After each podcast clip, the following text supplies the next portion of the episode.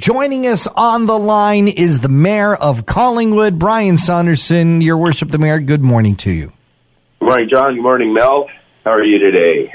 We're doing okay. Not too shabby. Yeah, how, how are you and, and your family holding up during COVID 19? Oh, we're doing well, thank you. We're just watched uh, the sidewalk snowplow go by, which is not usual for the middle of April. Bit of an insult to injury. Yes, it is, uh, but uh, we're all doing well. Thanks very much. Mayor Saunderson, let's talk about uh, the operations uh, uh, of town uh, council. Of course, we know that uh, uh, the town offices are closed, but uh, but things are, are still happening. Business is still going on. Oh, absolutely. As I said, it's not uh, business as usual at Town Hall, but it's all business. And uh, we've been extremely busy. Today we have the uh, first meeting of the Economic uh, Support and Recovery Task Force this afternoon. So we'll get that underway. Um, uh, staff have been extremely busy. There's a number of uh, web platforms that uh, we've got online from Rally Point, which is the PRC platform that assists people doing workouts at home, uh, to the uh, volunteer Collingwood Together volunteer database. So people can go on there and they can sign up, and the uh, uh, a number of service clubs are helping uh, connect the volunteers with various services such as delivering groceries uh, for volunteers. Um, this past Friday, Good Friday, I was uh, had a tour of the hospital with CEO Norah Holder at her invitation, and uh, certainly at the hospital they are uh, uh, all uh, prepared and battened down and ready uh, for the surge um, if it comes, and uh, it's impressive to see that in all the frontline workers, and uh, certainly we are thankful. Um, to all our frontline workers, whether it be at the hospital, at seniors' residences, the paramedics, the OPP, our bylaw officers, uh, everyone who works in essential services like grocery, uh, shelf uh, stockers, which uh, my son's doing at Loblaws, and um, uh, the checkout uh, people. It's just uh, uh, incredible to see uh, the dedication of our community coming together in these uh, trying times.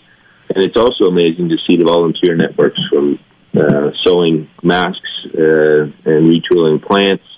Uh, our community is uh, is incredible the way they've galvanized in these in these challenging times, and it's certainly inspiring to see that. I noticed a little while ago you we've closed the parks down, um, but that doesn't mean the trails or getting out uh, to to get some exercise, get some air is off limits. There's just a new way to do it. Yes, absolutely. And uh, so there's signs up on the trails now at most of the entrances uh, asking people to make sure that they keep uh, safe physical distancing when they're uh, hiking on the trails. Uh, certainly, families of five or less can can walk together, but uh, we're asking people not to be in gatherings of more than five people, and to keep your distance, physical distance, from uh, those that aren't in your family and living with you. Um, and uh, it's important, I think, for uh, for people's uh, physical and mental health to get out for a short period every day because we are asking everyone to stay home, uh, stay safe, stay healthy, and stay at home. And uh, that's the messaging all across the province. And yesterday we saw the premier extend the uh, emergency period for another four weeks. Uh, clo- schools will remain closed until May 4. So we are very much in the in the thick of things right now, and now is the time to make sure that we we abide by these social restrictions so that we can flatten the curve and and uh, prevent the surge and keep everyone safe.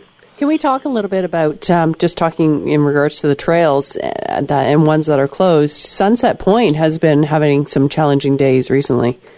Yes, uh, the water levels this year are extremely high. I, I think they're certainly the highest I've ever seen them, and uh, uh, the high winds that we get in the fall and spring, uh, uh, especially when they're coming directly from the north, uh, are are damaging the shoreline. Um, we had uh, in the fall, in the first of the windstorms, um, authorized uh, PRC to do some repair works. So they had contracted uh, with a company to come in and, and put heavy stones along the shoreline to break up the waves Uh, unfortunately, the uh, Ministry of Natural Resources uh, had our permit application, and uh, it, it, was in the process of processing that uh, application when the COVID outbreak hit. So the permit has not been uh, issued yet, and until it is issued, we're not able to do repairs and put in place measures that would help to prevent further erosion. So we're hopeful that that will get processed because uh, the winds, uh, certainly they're going to continue to come, and we need to be ready for that. Uh, just finally, want to talk about the uh, the sort of p- private and public partnership that's brought together a, a, portal that's on the town's website that seems to be getting quite a lot of traction. Yes, that's the uh, Collingwood Together volunteer database, and uh, town staff uh, Jennifer Parker has been working very closely with uh, 211, Pam Hillier, and uh, local service groups are helping to connect the dots. Um, but it's uh, it's a very popular platform. It was launched uh, about uh, 10 days ago. And um, it's it's a great way for those that are healthy in our community to get out and assist volunteer on a volunteer basis to help and assist uh, members of the community that uh, uh, are uh, in isolation or uh, are staying put for uh, health reasons. they may be vulnerable, have some underlying health issues, so it makes absolute sense for them to stay quarantined ho- at home. So it's a great way to to see how the community pulls together in these times, and it's been a very popular platform for sure. Mayor Brian Saunderson, thank you uh, to you and council and all of the staff and volunteers that are helping keeping our community safe. And we really appreciate you taking some time uh, to join us here on Talk of the Town. Well, John, it's my pleasure. And you guys have a great day. For most of us, crime is something we see on the news. We never think it could happen to us until it does. Loved ones are gone, and for the survivors, the scars will never heal. I'm Nancy Hixt, a senior crime reporter for Global News.